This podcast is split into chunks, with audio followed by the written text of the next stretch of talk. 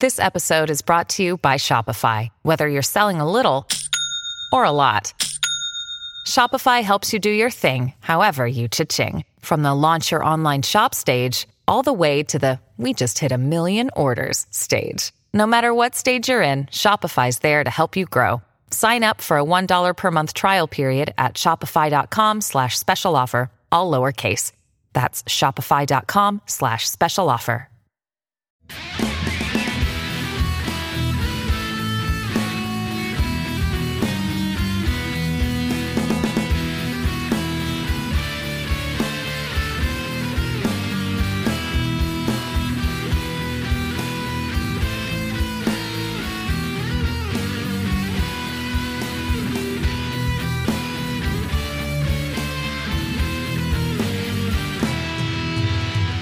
Welcome to MuggleCast episode 399. I'm Andrew. I'm Eric. And I'm Micah. 399 in our final episode of the year. Like, unbelievable. We're we're on we're on the threshold, Andrew. You know what I want to say? What? Another year gone. I say that throughout the year.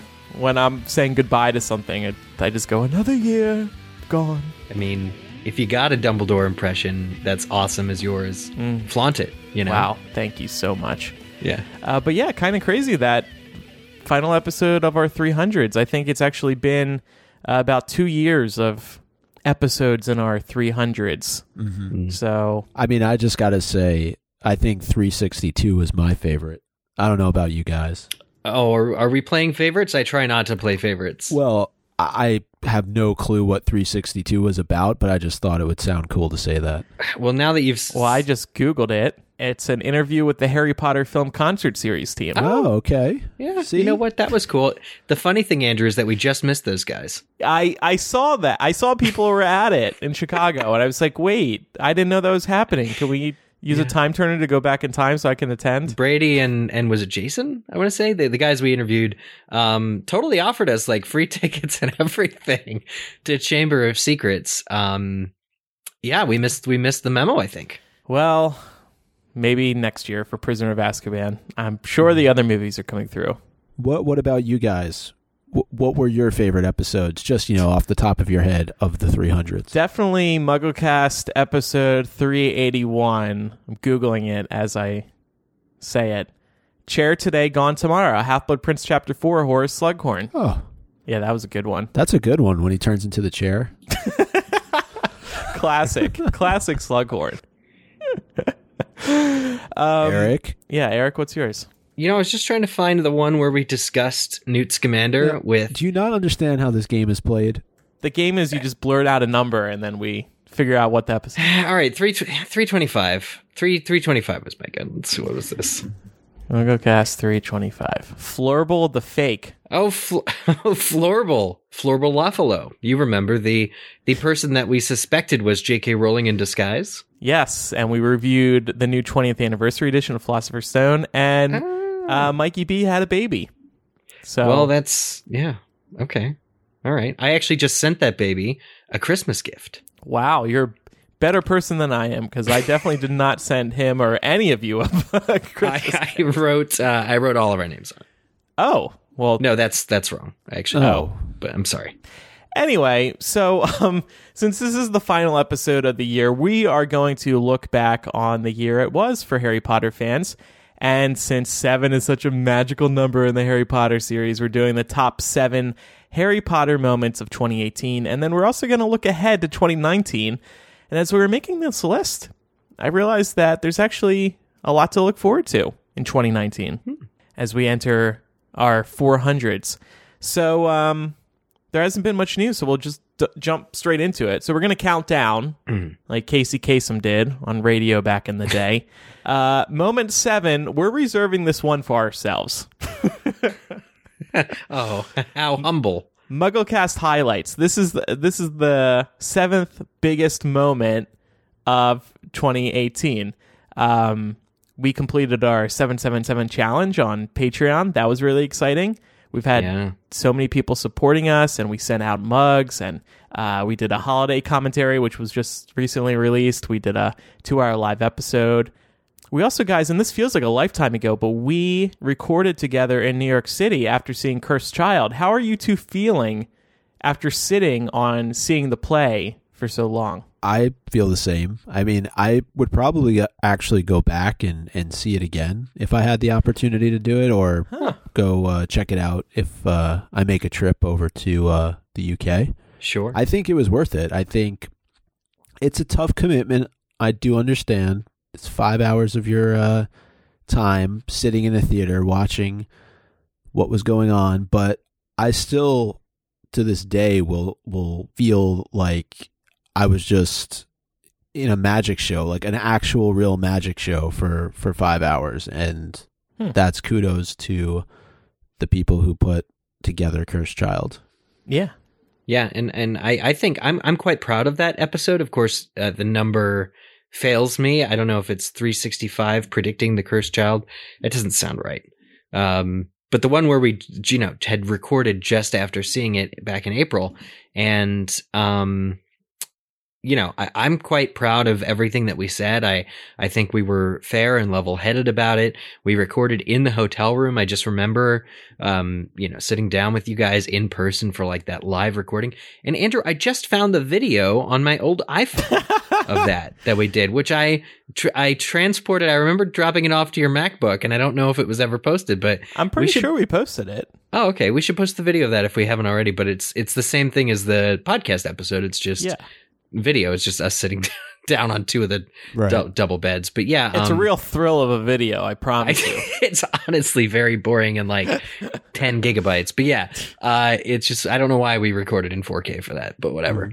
Oh, I thought you were going to say I don't know why we recorded. See, the the fun thing about these events that we go and and get the opportunity to go to, and then we're like, oh yeah, let's do a live show right afterwards, and then at least I know I say this most of the time. I'm like, whose idea was it for us to sit down at like 11:30 at night and record an hour long episode? Because That's part of the thrill. It's like we're know. kids Keeps us again. young. We're, we're getting back to our hotel and we're talking about the big Harry Potter thing we, that we just saw. It's like a book or movie release. It was honestly a great uh, event to turn 32. And I was thrilled that you guys showed up for Oh, my yeah, birthday. I, forgot about that. Yeah. I Is that forgot the it day was framed before? around that as well.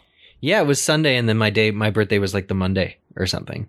Mhm. But yeah, we, we we all went to New York. Andrew and Edward were there, and it was just a really lovely time. And uh, Kevin showed up for dinner. Your mom was it was a there. re- real nice time.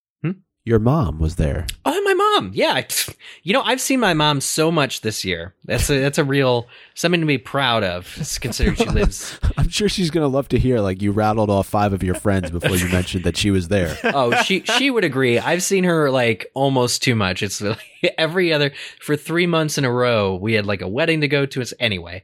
Um, usually I only see her once or twice a year. So this, it's been a real treat. I think looking back over you know that cursed child episode, um, what we've accomplished, I think it makes sense to put.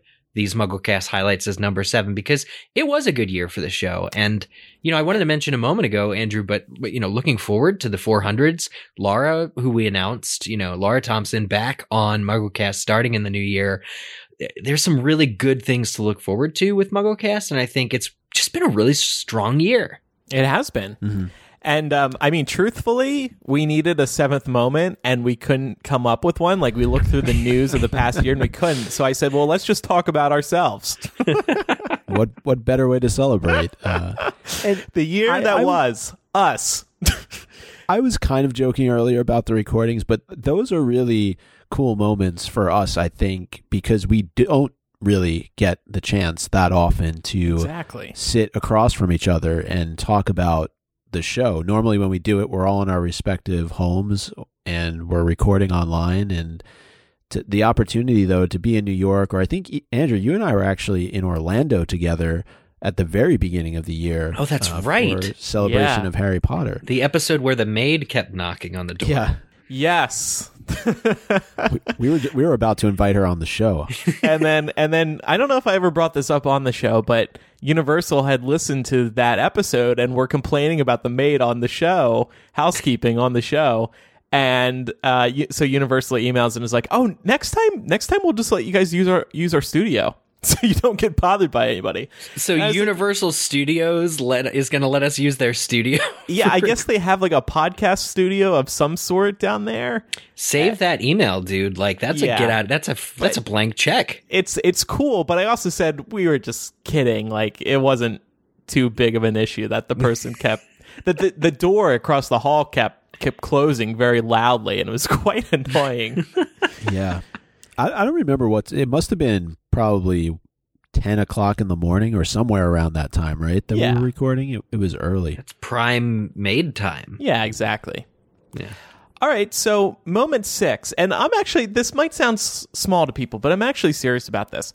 Earlier this year, the Wizarding World franchise released that new logo, and we spent a good amount of time talking about it. I think I remember Micah could not care less about it, but maybe now that You're we're right. revisiting it, he will, uh, his opinion will have evolved.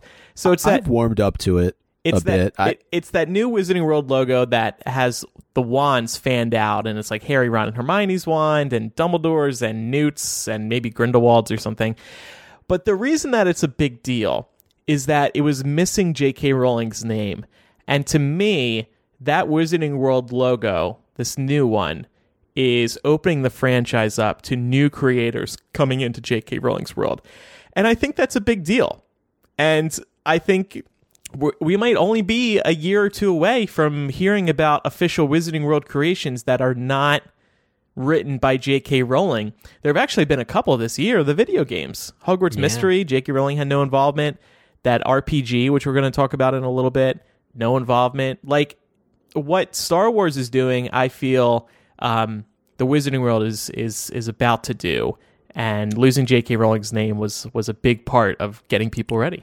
I I do agree it's big news and it's big even just I, I think maybe you know what may have warmed you to it Micah too is just seeing it on trailers and things before you know it's got kind of a cool look how it's animated and it's um to be clear we're talking about how it's sort of the spine of a book but the pages the book opens and the pages are all the wands like 10 of the most important wands in the wizarding series. So it's just it, I just think it's well designed and a good design lasts forever. It's like the golden arches of McDonald's or um, the cursive in Coca Cola. I mean, it sounds all corporate, but I'm saying, you know, I'm telling you, you know what I'm saying. Yeah, I, I I know what you're saying, and and I think the way that Andrew described it is sort of opening the world up to be more than just Potter and what we've known for so long.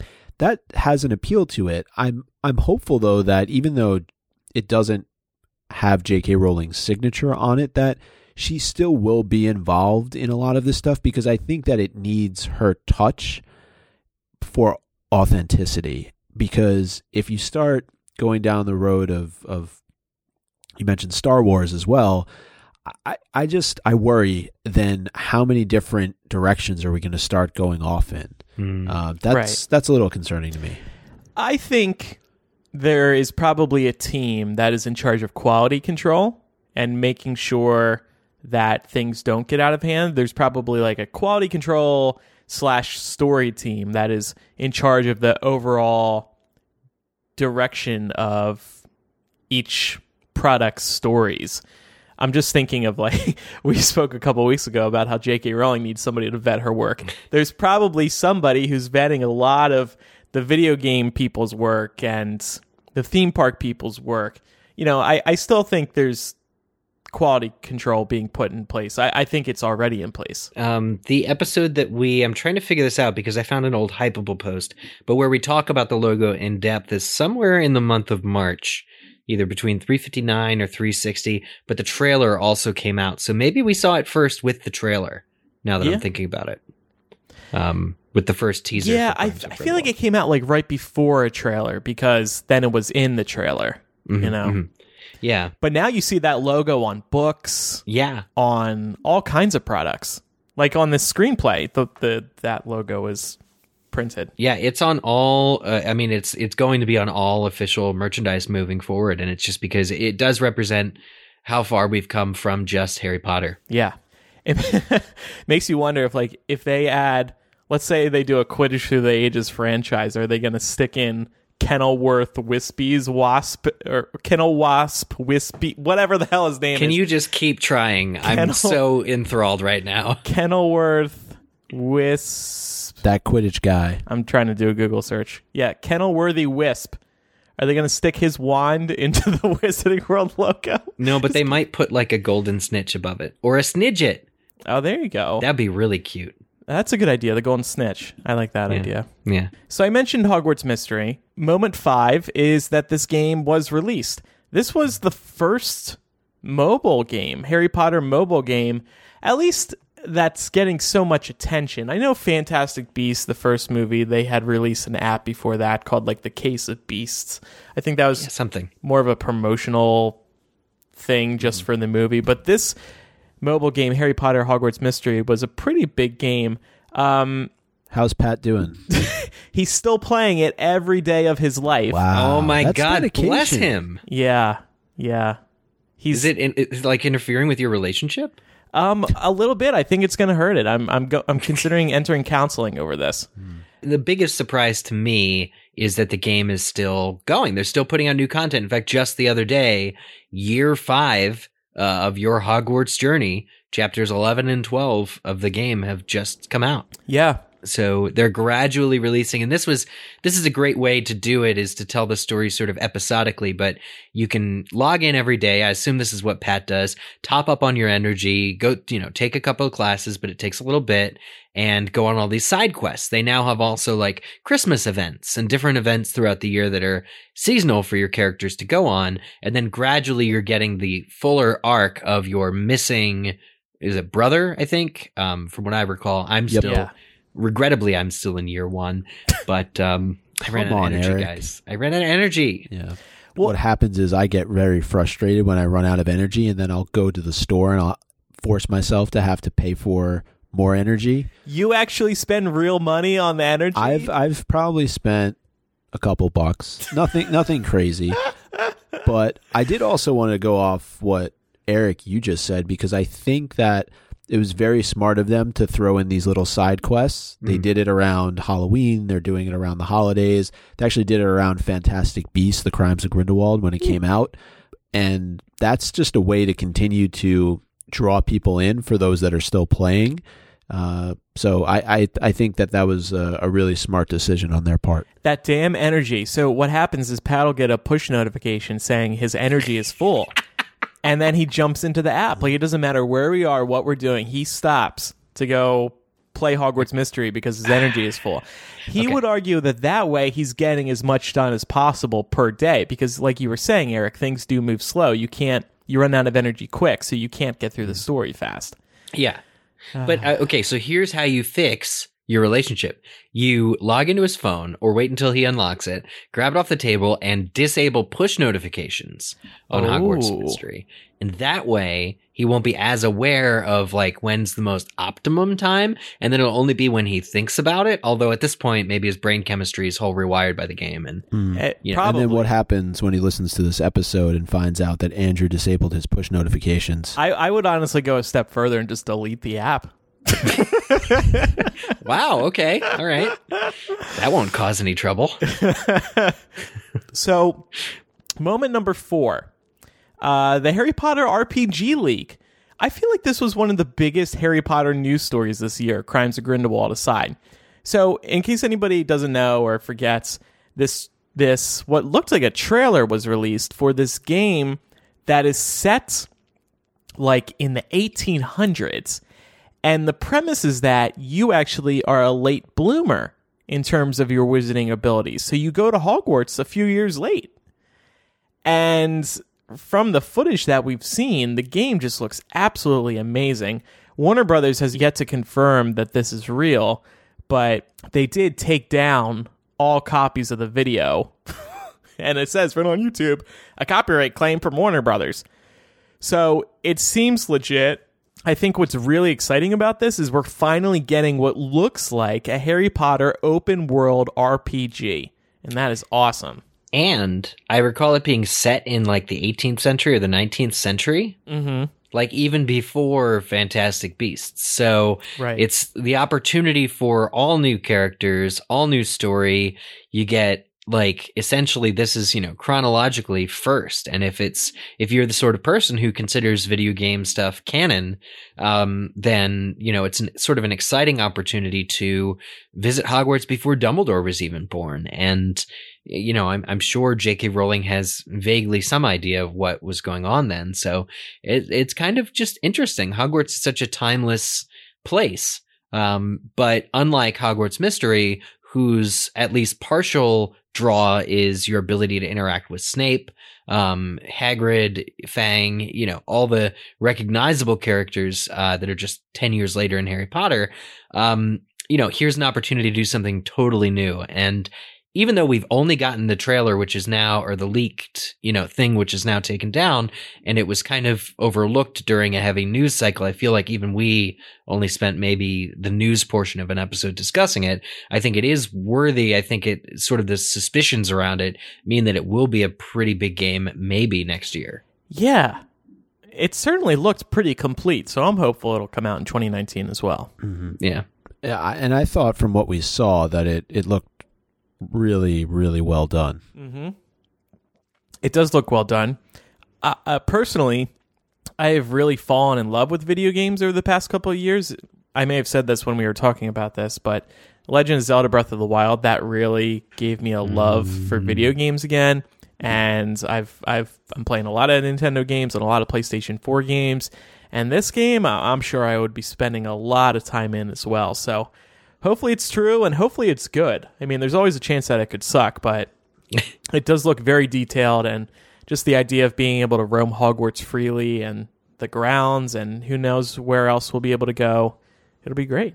You know, I will say every Harry Potter game, I'm pretty sure going back to the Chamber of Secrets game on like PlayStation 1 um, was always advertised free roaming Hogwarts. And I, I, do recall distinctly the Chamber of Secrets movie game promising free roaming Hogwarts. And you could walk around, but I, I think it took like two minutes of load time to go from inside the castle to outside of the castle. And different, you know, games throughout the years have promised it. I think the Lego ones are probably the ones that have come closest so yeah. far to really being able to explore and get in the nitty gritty. But if this is what it promises to be, and I mean, if you've seen the size of the world in Red Dead Redemption 2, you know that they could certainly do Hogwarts. Hogwarts is small comparatively mm-hmm. um, for in a, for in a video game. Could you imagine Rockstar doing a Harry Potter game? You just murder people it's, at Hogwarts all the time. It's like HBO doing a Harry Potter television series. Yeah, yeah. I mean, I'm pr- pretty sure that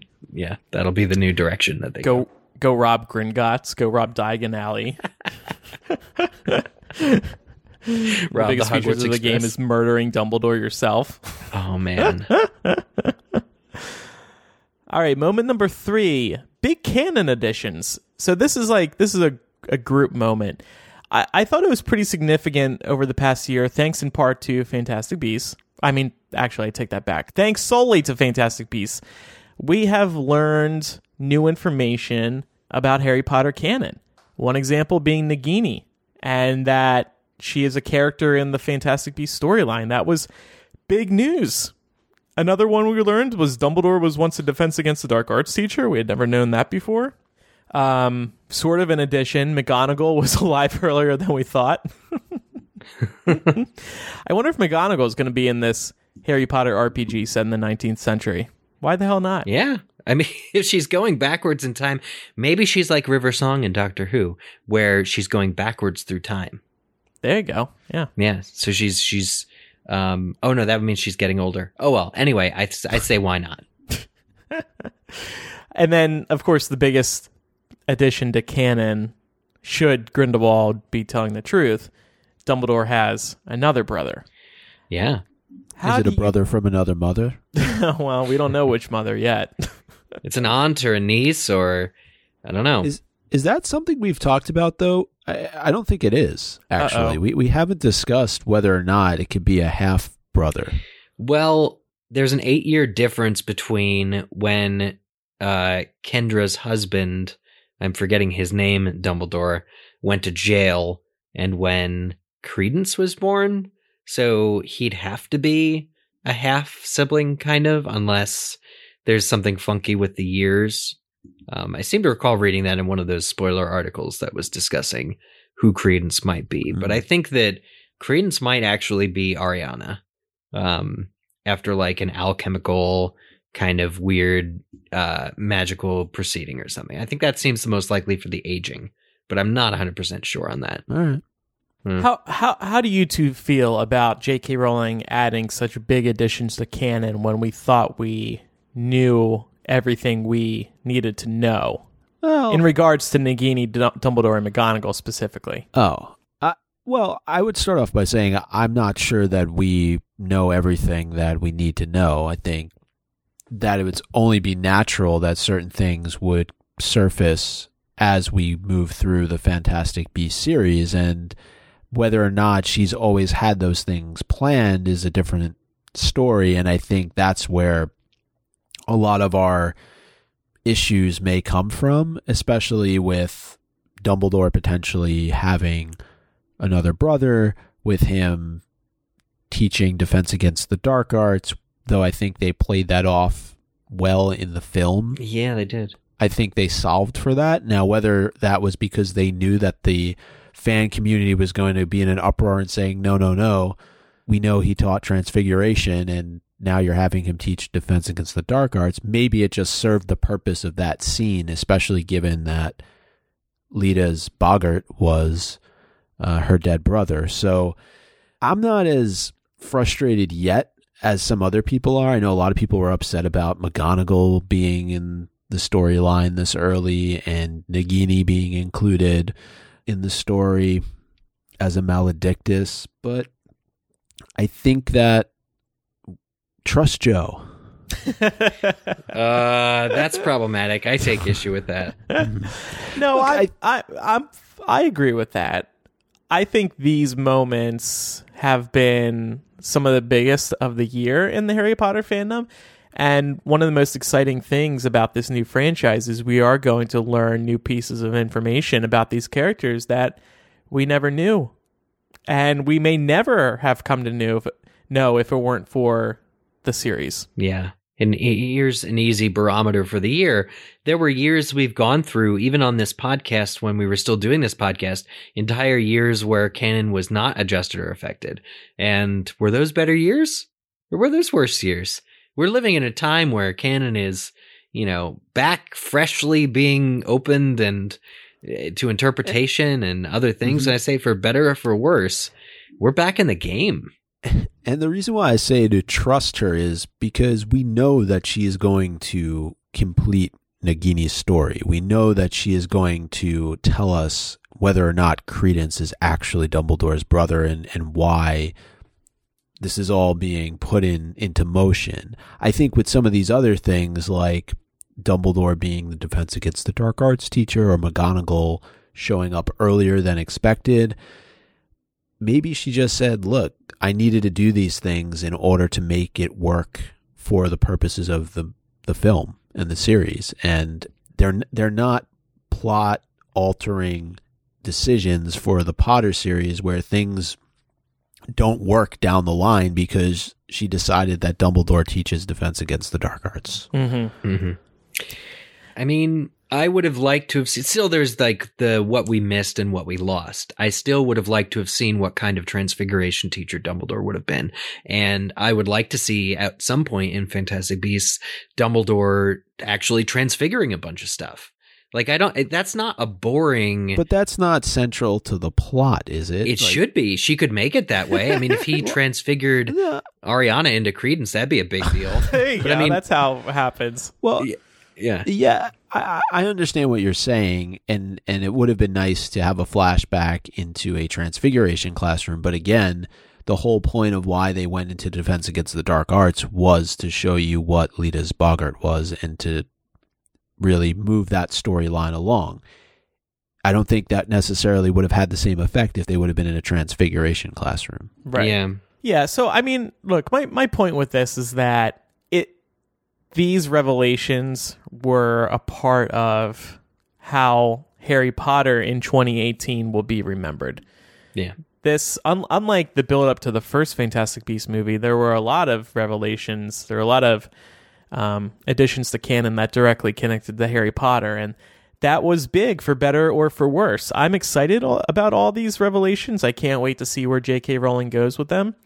And I, I, I have to think there's going to be many more that we're going to have to talk about. And look, I mean, one of you just said a few minutes ago, like, or you implied this. It's it's great for us, and it's great for people who listen to this show because if you yeah. listen to the show, you care about you care about these revelations so much that you want to theorize about them for weeks on end. Mm-hmm. I will say I hope she does give some answers before the next movie. It would be a little I think there are certain questions because of Crimes of Grindelwald's propensity to raise about 5 questions a minute um, of screen time that I think it is reasonable to uh, expect or at least suggest here on this podcast that J.K. Is going to answer some questions because they simply won't be in the third movie. Like they won't even be like the big ones. Sure, you know who is Credence? Of course, that's going to be answered in the film, like you said, Andrew. But I think other things out there, like I don't know, certain parts of Yusuf Kama uh, and and why the unbreakable. But you know, she could either hint at or clarify just a little bit without having it to have to be on the uh, next Fantastic Beasts films press tour. Who's watching Jacob's Bakery? That could be answered exact- on Twitter. Yeah. You know what? I'm going to tweet her that right now. and please do it every day until she. You should just set it, it to go at what maybe about two o'clock in the morning, so she sees it as soon as she gets up. Yeah, she could be sleeping right now. I'm going to text her. Good morning. Smells. good morning. you you good have morning. her number. Smells like uh, pastry. I See now he's getting creative, so he's hoping to get a response. Smells like pastries. Hey, that reminds me. Who's watching Jacob's Bakery? He's watching Jacob's Bakery while he is kidnapped and in kidnapped by All right, his so moment number two, and we alluded to this earlier. Cursed Child opening in America. That was a big deal. I think one of the biggest gripes that people had with Cursed Child when it was first announced was, oh, I'm never going to be able to see this thing. That still applies to a lot of people, but in America, it's a lot easier to see it now.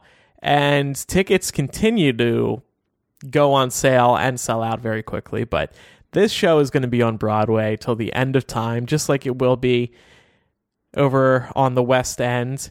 And I think it was, I, you know, there's a lot of debate about the plot, but like what Micah said earlier, it's a really great show to see live. And I'm happy that it's here in America now. And I don't care what you think of the story, you really should see it if you can get to New York. Agreed. Absolutely. That's all of our position on it. Mm-hmm. Yeah. Don't don't go in if you've read the story and you're not a fan of the story, that's totally fine. But I think as a fan of the Potter series, if you go and you see this play, you will enjoy it from start to finish because of what's happening in front of your eyes. You literally, there are things that happen that you cannot comprehend actually happening without you being able to figure out how they're happening. And I think that just speaks to the production of Cursed Child and the actors and the actresses uh, in the play are are great as well. So, look, we've talked many times on this show. I did not like Cursed Child from a plot standpoint. I don't think Eric you did either. Nope. And we both went, we saw this, and we really enjoyed it. Yeah. I've seen it three times now. I think I'm good for a while.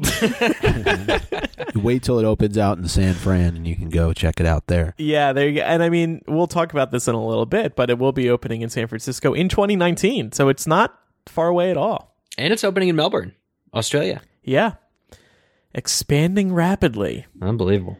And then moment number one, of course, Fantastic Beasts: The Crimes of Grindelwald being released in theaters.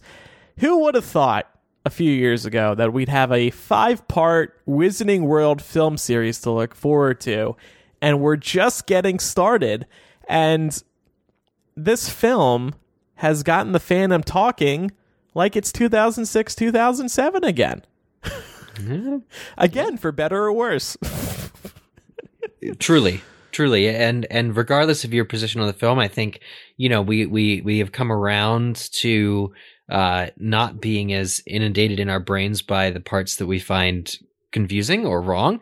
I think that, you know, it was a, a very beautiful film that came out. And even though I did make the mistake of going on Box Office Mojo and catching, they're still doing a sort of comparison between the first and second film after 31 days. The film is still trailing behind the initial film's box office.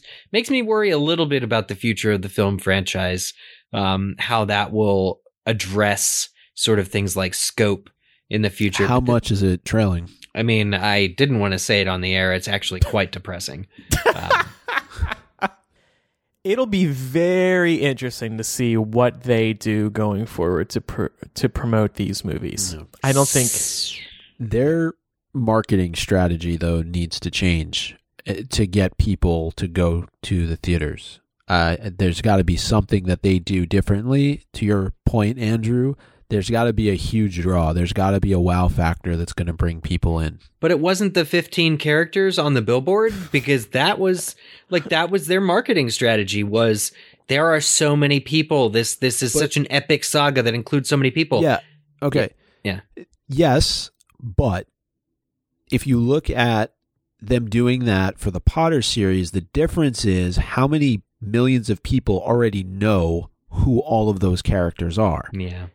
This series, if you look at that poster that you were talking about, nobody has any clue who half those people are. Three quarters of those people are. totally. So th- there there needs to be they need to overhaul it. Yeah. They need to overhaul Um, it and better tagline. Th- this one that kept appearing on posters, "Who will change the future?" I don't think that was really relevant to this particular story. That's another question that was never answered in this movie. Who will change the future? like it was kind of presented like we were going to see two people trying to go different directions with the future, and like I guess we. I don't know. That that just wasn't a really big selling point. It should have just said "Back to Hogwarts, y'all." that should have been the tagline. it's just so much subtext. It's so much like that it, it was edited out of the film essentially because the film was trying to do too much. At 33 days in the US in theaters, it's $57 million behind the first Fantastic Beasts film. And even over nation, even overseas, uh, has faltered. The foreign gross is currently at 444 million. And I don't know how much longer it'll be in theaters, but the total foreign gross of the first film, excluding the US, was 580 million. So it would have to get 140 more million dollars, uh, 140 million more dollars overseas to even reach what the first film did. And that's a little bit alarming to me. Um, That does You know. seem unlikely. Yes. Yeah. So, I mean, it's already in its fifth week with the, all the Christmas movies, um, Mary Poppins especially, coming out in just a couple days. And Mary Poppins goes back to Hogwarts as well, so Crimes of Grindelwald has no chance. so, I mean, yeah, but like this movie coming out, getting back to what you were saying, Andrew, to like the five five film series, and we're we're in the we're getting to the middle of this. Like, it's exciting to know, even just the idea that J.K. Rowling is going back to this world, still brings me a modicum of joy Oh yeah. whenever I think about it. Of course. But I think it's still how do you bring in people that otherwise would not go and see these films because that's what's going to increase the box office total. Maybe, maybe I, you know, I've said this before. Maybe make it a comedy. Maybe, maybe really Kind of is. honestly, but like really dive deep and just bill it as a comedy, advertise it as a, like fill movie three Look. in in Brazil with like the most rompiest kind of just like Hey. comedic moments. I, I would totally sell out. I would I would go Dan Radcliffe, Emma Watson, Rupert Grint, promote the movie. like What, like bring them into the movie?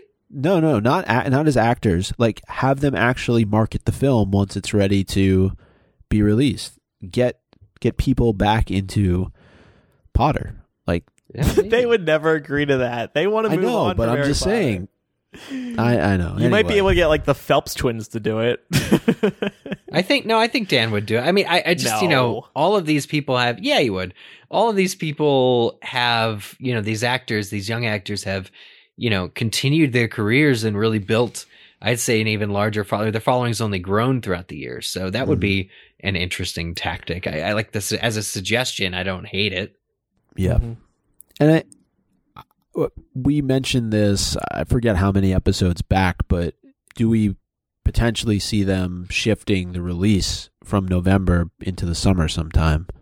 I'm still hopeful that they do that. Yeah. If you if they do do that, Andrew, it's I don't think it's going to be like you said and come to us earlier. I think it'll be a and maybe because of these box office things, and they're going to need to like rethink how they make these films. Because I, I, in my opinion, Crimes of Grindelwald was in many ways a miss.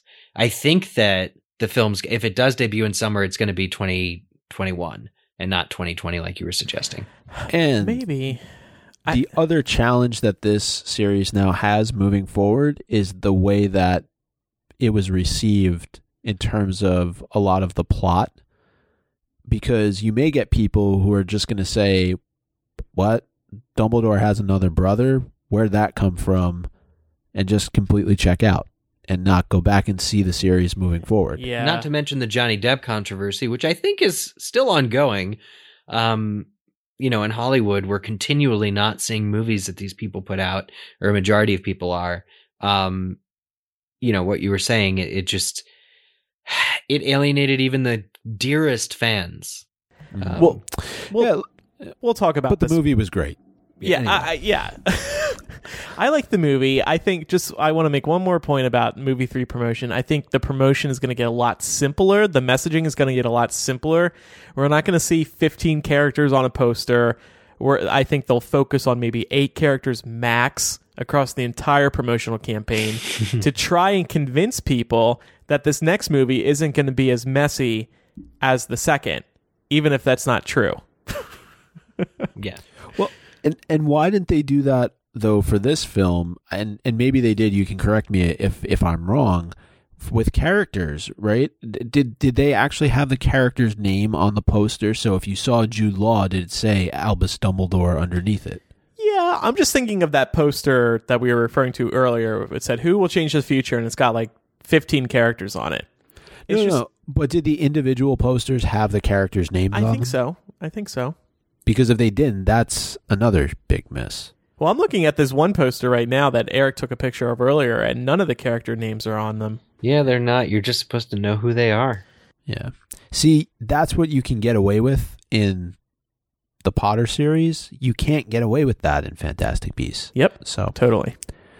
Um, Warner Brothers, hire us. We'll consult for you. yeah, we'll we'll take care of all give you this some you. good tips. Oh yeah. So before we get to honorable mentions, we asked patrons to give their top moments. Is that right, Micah? Yeah, we did, and uh, we got over forty responses. So, patrons, uh, thank you for uh, giving your top moments, and uh, read a couple of them here. Yale Nikum, hopefully I pronounced that right. Uh, they said that 2018 was the year I rediscovered Harry. My top moment happened on my birthday during a Harry Potter themed pub crawl. I won a trivia contest out of 200 plus people, and the prize was a set of Triwizard wands. Hmm. I never would have bought that for myself, and now when I look at it, I'm reminded of having a great night out with friends. Like Maybe that. not the only person whose love for Harry Potter was rekindled this year. This is from Cassidy. It started when my dad got me the illustrated edition set this year for my birthday that I finally started feeling that longing again, longing again for Harry Potter. For some reason, I had lost that fire over the years. Then, when Crimes of Grindelwald came out, I was actually really excited to see it. I had tears welling up in my eyes multiple times throughout that movie, and it totally reinterested me into the magical world. Listening to MuggleCast again for the first time in many years was such a trip. It made me giddy, and I'm glad to support my friend Andrew and my favorite podcast ever. Thank you, Cassidy. Is that you, Andrew? Yeah, no, Oh, okay. I've known Cassidy for a long time. No. Courtney called this the year for merchandise. Uh, for me, the movie, she said, yeah. For me, she says the movie and stuff was just okay, but what immediately came to mind is the revitalization of Potter merch. HP stuff that had been slowly leaving stores after the Deathly Hallows Part 2 came out to the point where it was almost impossible to find anything. But now, I just love these new lines from Target and Pottery Barn and all kinds of stuff popping up everywhere. It takes me back to the glory days. There's so much new Harry Potter merchandise stuff. Every big brand now seems to have a Harry Potter line. Yeah, I it's actually it's actually too much in my opinion. like It's a lot. I don't know. I don't have a feeling about it being too much yet, but yes, it is a lot and very surprising. I can't escape it. It's everywhere I go. End caps everywhere, whether it's Barnes and Noble, Target, or Best Buy. Those are the three places I go, and they all have entire sections of the store devoted to them. It's like, what are you gonna do? well, and just I like, like this. pro- oh, really quick, products you wouldn't even expect now have Harry Potter lines, like Blender Bottle. These are really popular bottles for uh, making like protein shakes and stuff. They have a Harry Potter line now. I was like, what? They there's so many officially licensed products now. Yeah, It's I think it's cool. Anyway, Yeah, for sure. Uh, I like this from uh, Lainey Mitchell. Passing down my set of Harry Potter books to my eight year old son. We read the first two together previously, and he was excited to keep going. He's already on book five. We have audiobooks that he listens to at night, but takes the book with him to school for his free time. Sharing the magic with another new generation is so exciting. Um, we mentioned the uh, Harry Potter concert series earlier. Victor Chan. Seeing people of all ages at the concert was a delight, especially seeing so many young kids with their parents. It was great to see the newer generations of fans are still discovering and loving Harry Potter. uh, Signy, uh, I- or Sign, I, I forget which how to pronounce it, uh, was on a beautiful sunny festival, and suddenly I got the info that Cursed Child will come to my town of Hamburg, I presume Germany. I didn't expect that and was so happy. So it's my personal moment. similarly, Miranda says seeing Anthony Boyle as Scorpius in Cursed Child on Broadway. Aw. And Evelyn Blake getting involved in the fandom. As a later fan, it feels so good to be able to experience being in the thick of all that's happening with the Fantastic Beasts. I became social media staff for Speak Beastly podcast, which has been great. Continuing to the Mugglecast, continuing to be a Mugglecast patron and getting my beautiful cup. Seeing Crimes of Grindelwald in the cinema two days early at a fan screening and then again with my husband and being able to talk and theorize with him as part of a date. Now that I write all it down, Hmm. it has been a good year. And then finally from Lindsay Stum, February 2018 was my first visit to the Wizarding World of Harry Potter in Florida. I got to spend three days there with two of my best girlfriends. We didn't even bother with the rest of the park, and we soaked in everything there was to see in Hogsmeade and Diagon Alley. The highlights for me was Hogwarts Castle while meandering through the line and the light show. I could not stop smiling during the light show and might have shed a tear. One of the best trips of my life. Also, I thoroughly enjoyed Lethal White and Fantastic Beasts. I have yet to see or read Cursed Child. Hmm. These were really fun to read. If you're a patron, hit up Patreon and check out all the responses and feel free to submit your own. Yeah. So before we get to honorable mentions, let me just ask you guys what what since a lot of people are answering this question, we should answer it ourselves. Top Potter moment for each of us in 2018. Like like really specifically? Yeah. Hmm. That's tough. You know, was there my top Potter moment was actually seeing your guys' trivia team win uh, at at Harry Potter trivia with the team name The Crimes of Johnny Depp. That And we was a the- good one. Uh, the blast ended skanks took second, or no, not even second. We were we were annihilated. I think that night. Um, but watching, yeah, Yeah, that was that was excellent. That would be up there for me, especially because we won an open bar for 2 hours. That was a lot of fun for up to like 25 people. We didn't have 25 people with us, but that was that was really cool. Thanks Yeah. for reminding me of that. yeah. I'll say Aurelius Dumbledore. That's my top Potter moment of 2018. I was genuinely shocked. It got the fandom talking in a way like we'd never have before. There's still so much theorizing to do there. I I, I still remember hearing that in the theater and being like, "What?" Yeah. Miguel Ian, not to get back to patron things, but says the same. He says, love it or hate it. Uh, with that revelation, JK spurred the fandom to theorize, question, debate, and speculate. I have seen Crimes of Grindelwald four times now and love it a little bit more each time. So Miguel is single handedly contributing to Crimes of Grindelwald's box office. Um, What was your top take. moment, moment, Micah? Uh, I would say when just we got the opportunity to hang out in in New York and and see Cursed Child, or even earlier this year, Mm-hmm.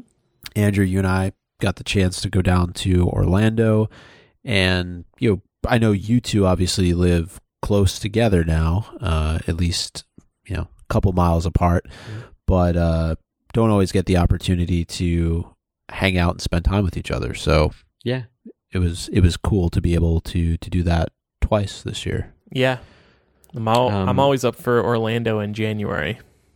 Yeah. Although they're not doing the celebration uh, next year. I know. Just crazy. You know what? That's one thing to look forward to is the theme park ride, but I guess we'll be talking about that.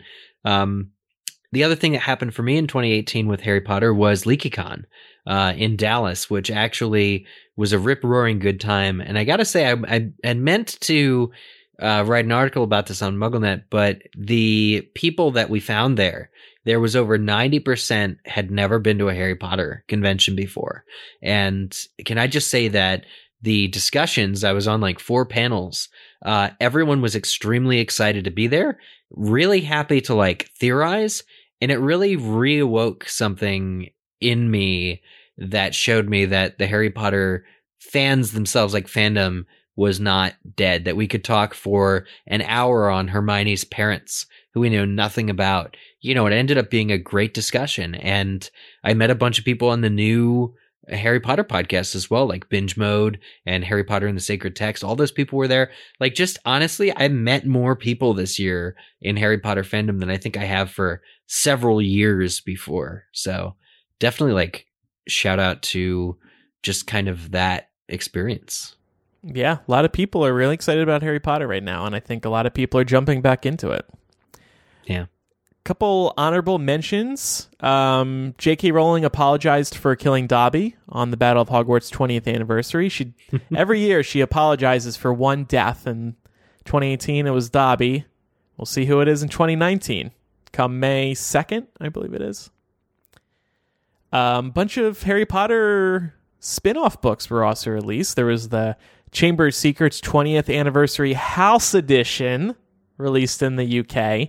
So there was a Gryffindor, Slytherin, Ravenclaw, and Hufflepuff editions of Chamber of Secrets. We all purchased uh, book one when that came out two years ago, and they're cool. I don't think I'm going to buy all seven house editions, though. Nope, too much shelf space. Uh, there was the Beedle the Bard Illustrated Edition that was released. I purchased it. Did you guys? I think I have it. I have to check. I missed that one. I I thought I did, but I don't. Crimes of Grindelwald screenplay, of course, and Lethal White, Yes. J.K. Rowling's Cormoran Strike book. Yeah, I'm still reading it. I am Ye- too. Me too. It's, Me too. It's, but a, it's a tough one. I actually took it with me yesterday on the train, and it almost weighs more than my computer. it is huge. it's twice as big as the other one. But I um this was the year I caught up. I did read both the Silkworm and and Career of Evil Hmm. uh in 2018. So I am ex- and and the first 200 pages or so of Lethal White. So Um, I'm working on it still. Maybe I'll finish it over break, but I'm making no promises. I'm enjoying it. It's fine. All right, so we're about to look ahead to 2019, but first, a word from this week's sponsor. We told you about them last week as well. They're a new podcast from Wondery, out now called Imagined Life. MuggleCast listeners should give a listen to their episode called The Daydreamer. Imagine Life lets you step into the life of a well known celebrity. You can play along as you are immersed in the story of a notable person living their life from their point of view, persevering through poverty or bullying, and finding joy in self acceptance and overcoming fears. Their Daydreamer episode is the one in which you get to become J.K. Rowling. It's fascinating because the host narrates it from the second person perspective. So they'll say, You are writing this book, you are dealing with a death, death of a loved one. It makes you think about J.K. Rowling's life in a way that you never have before. And while I'm telling you that the Daydreamer episode is the one about Rowling's life, the fun thing about this podcast is that you don't know whose life you're in until the final moments of the episode, unless you can guess it from the story you're living. But they'll just say at the very end, You are J.K. Rowling. Whether you're listening to the Daydreamer episode or another one, you're going to learn a lot about the person you get to become. Try out the show. I think you're really going to enjoy it. Again, it's called Imagined Life. It's available on Apple Podcasts or wherever you're listening to this episode of MuggleCast. We'll also have a link to the show in the show notes, or just go to wondery.fm slash muggle. Again, that's wondery.fm slash muggle. Thank you, Imagine Life, for sponsoring us. Perfect timing with people traveling over the holidays. Probably we'll have some extra time to listen to some podcasts. All right, so let's look ahead to 2019. Yeah. We were talking about Harry Potter video games earlier. Harry Potter Wizards Unite is definitely going to come out in 2019. That's the Pokemon Go style one. I'm excited for that. Oh, that'll be cool. That'll be cool. Hmm. I'm hoping it's released in the summer when those of us in colder climates can go outside for longer periods of time. For sure. And I remember we actually, Andrew, I know we did a test of Hogwarts Mystery when we were at the celebration down in Orlando. Do you think there might be any kind of testing that gets done for Wizards Unite that you know we maybe we get our hands on it a little bit early? Maybe. Well, unfortunately, there's no Harry Potter celebration to do it at, but we can maybe talk to the app developers, see if they can give us some early access to it. But yeah, I'm excited about it. It, it, it brought Pokemon fans together, or sorry, Pokemon Go brought Pokemon fans together in a way that hadn't been experienced or done in like a decade. Yeah. So Wizards Unite could potentially bring together the Harry Potter fandom in a huge way. I, do agree. I think that's definitely possible. So um, there will also be an opening of a new Wizarding World of Harry Potter attraction at Wizarding World of Harry Potter Orlando. And for for thi- this time only, when we say attraction, we actually mean ride. yes, yes. so it's under construction at Hogsmeade. That's the very first Harry Potter land that was ever built. It's replacing Dragon Challenge. Dragon Challenge was actually at Universal before Harry Potter even existed. It, it was just rethemed to become a Harry Potter ride.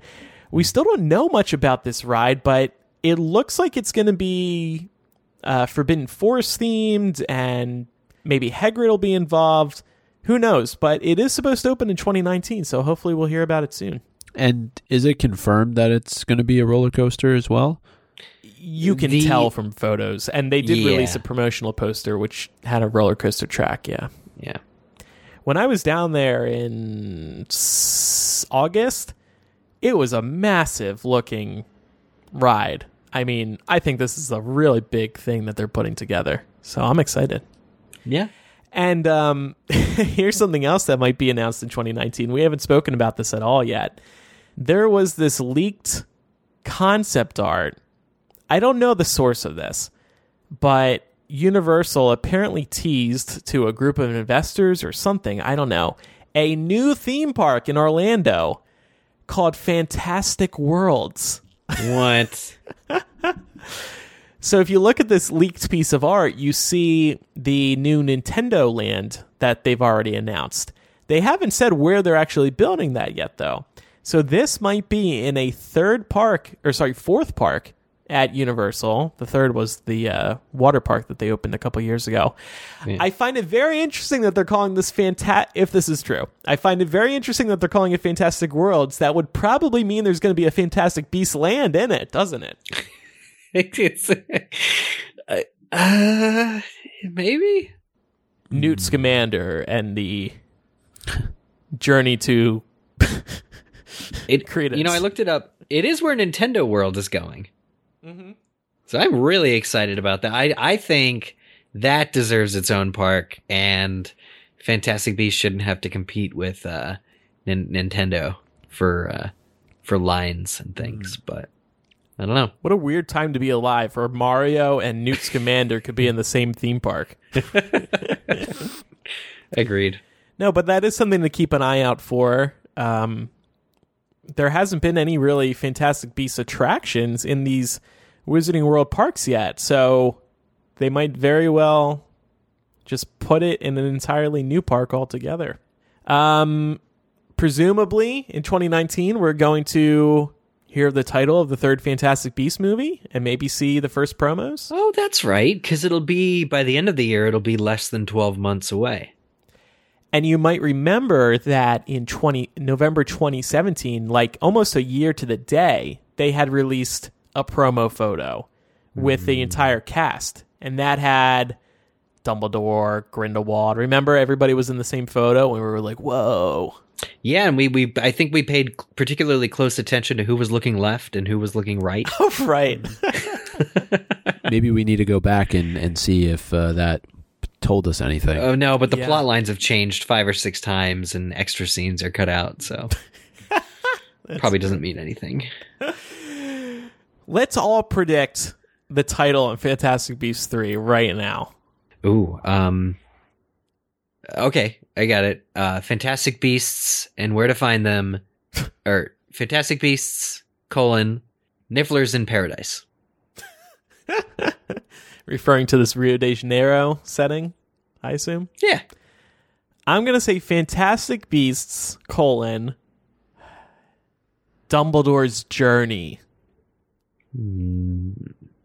so sticking with character names in titles. I will bet one thing Dumbledore will be in the title.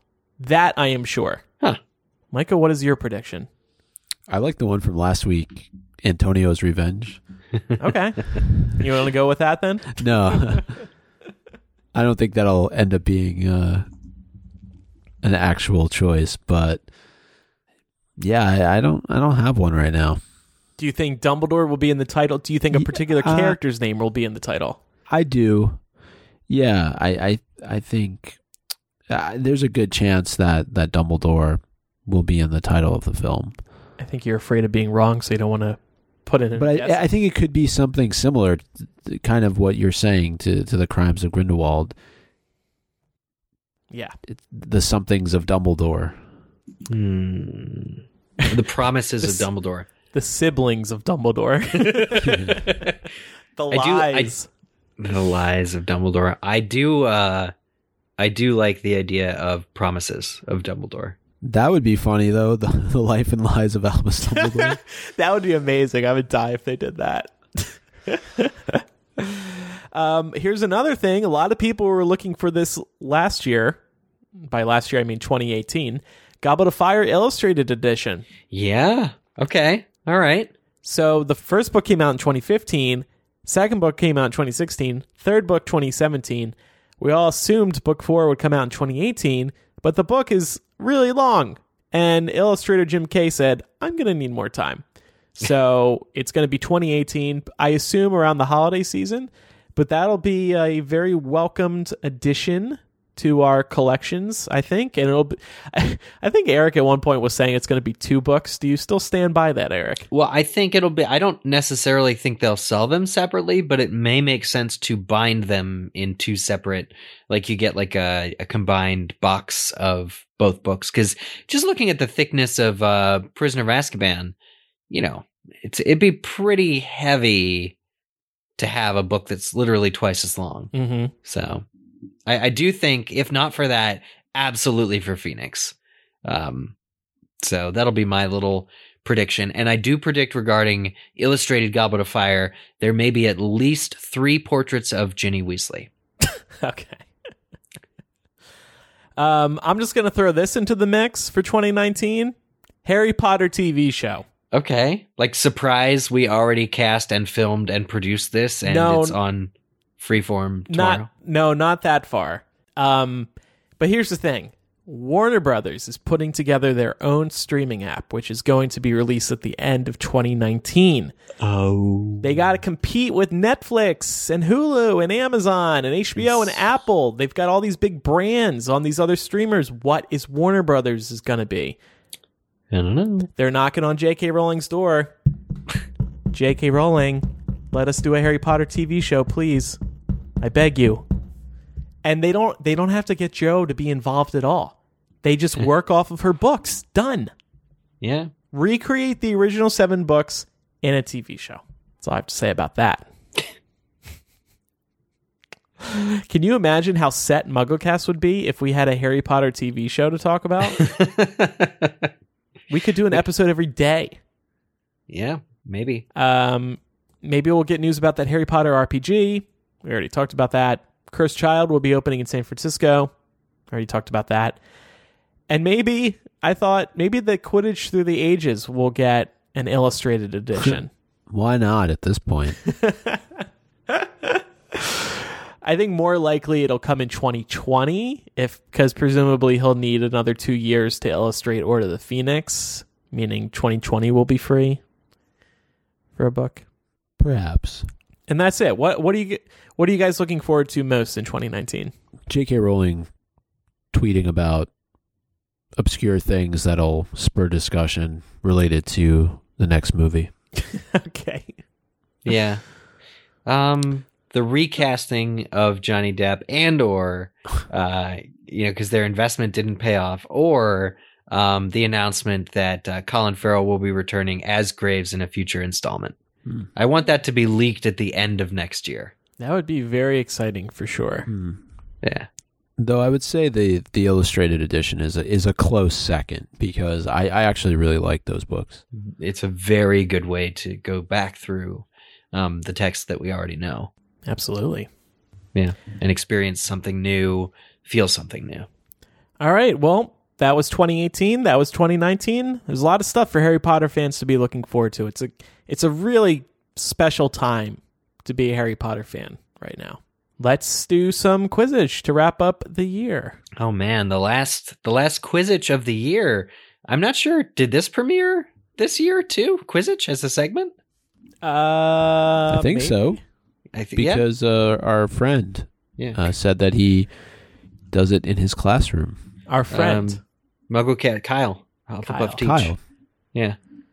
383 Quizzitch. Kyle and Micah are such good friends now. Micah just calls him his friend. Yeah. It's beautiful. Uh, MuggleCast episode 338. Oh, nope. It was last September. So Dope. we. we yeah, pre- but when did you implement it? Uh, oh, that's a, but I think it might have been right away because I think it was too. Yeah, I think I told him that I was going to just use that. Yeah, we were Um, very excited to steal it. Man, so I wonder what I wonder what last year's Quizzitch like last Quizzitch question of the year was. Anyway, I'll find it out. Anyway, um, last week's question uh, was which Castelobruxo alum, meaning somebody who graduated from Castelobruxo, is or was the captain of the world-renowned Quidditch team, the Tarapoto Tree Skimmers. And this must have been a difficult question, or people are averse to searching Pottermore because it was uh, only three people submitted the correct answer to us over on Twitter. The correct answer was Joelo uh, Joao Coelho. It's a Portuguese name, um, but I did look up pronunciations. Joao Coelho, and the three people who got it are Miguel Ian. Oh, that was the guy that said he's seen Crimes of Grindelwald four times, so good for him. Um, Kay Wolfing, and also somebody whose profile name on Twitter, uh, at least until after I read this, is Welcome Back Laura, yo at MuggleCast, or at Timokles Dev on Twitter. Those are the the three winners of Quizzitch. I hope this isn't the sign of end times for Quizzitch. Uh, you Well, I think only- people don't want to cheat, so if they can't answer it, they're not going to look it up. You know. Oh, well, then they're not going to like this week's question. um,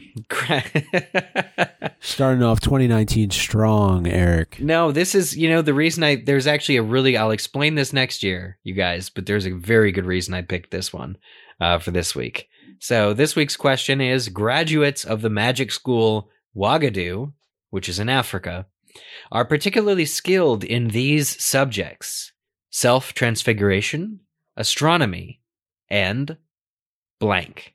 What is the blank? Question mark, question mark. This information is on Pottermore. I want people to participate.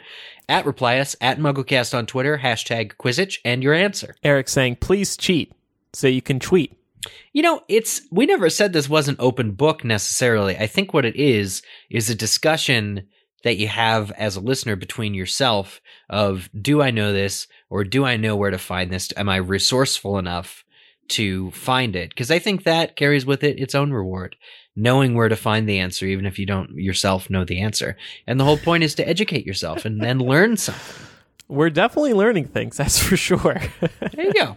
I want to give a shout out to Jessa, who is listening live tonight. It is her birthday. And she said, Happy birthday. Can I have a shout out? Yeah, oh, happy Oh, yeah. birthday. Yeah, you're spending two hours of your time listening to MuggleCast recorded live on your birthday. You know, yeah. There's your shout out, Jess. I'm actually having a drink tonight for our final episode. I drink to you, Jessa. Another year gone. we are going to take a couple weeks off, so we will miss you, but we will be back in early January with episode 400, and Laura will be starting as a full full time co host here on MuggleCast. It's been a really great year, so thank you everybody for listening. Um, thank you to our patrons. No matter no whether you listen, whether you listen and pledge, we really appreciate you supporting the show, listening to the show, sharing the good word about the show. It's nice to read your feedback. It's it's really great to hear from you because this conversation that the three now four of us do every week, it's very one-sided. So it's it's great hearing from you guys uh, through social media. Twitter.com slash mugglecast and Facebook.com slash mugglecast. You can also email us, mugglecast at gmail.com. We've got that voicemail line. We were busy with that this year. 19203 Muggle. That's an American number. 19203 368 4453. Over the holiday break, tell a friend about MuggleCast. And while you're at it, leave us a review on iTunes or whichever podcasting app you use. We would really appreciate that. Help us spread the word about the show. We are, of course, continuing to do weekly episodes through 2019 and beyond. We are here to stay. We are here to be your Harry Potter friends.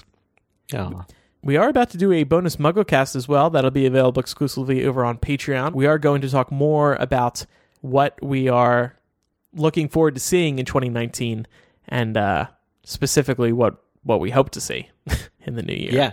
And there's a new giveaway posted for patrons as well. Uh, you can win a set of Crimes of Grindelwald movie posters, which are real cool. Not with the characters' names, though. WB forgot to put their names Yeah, they're on not on the yeah, no names. Eric, so. you should just go write them on there. You should.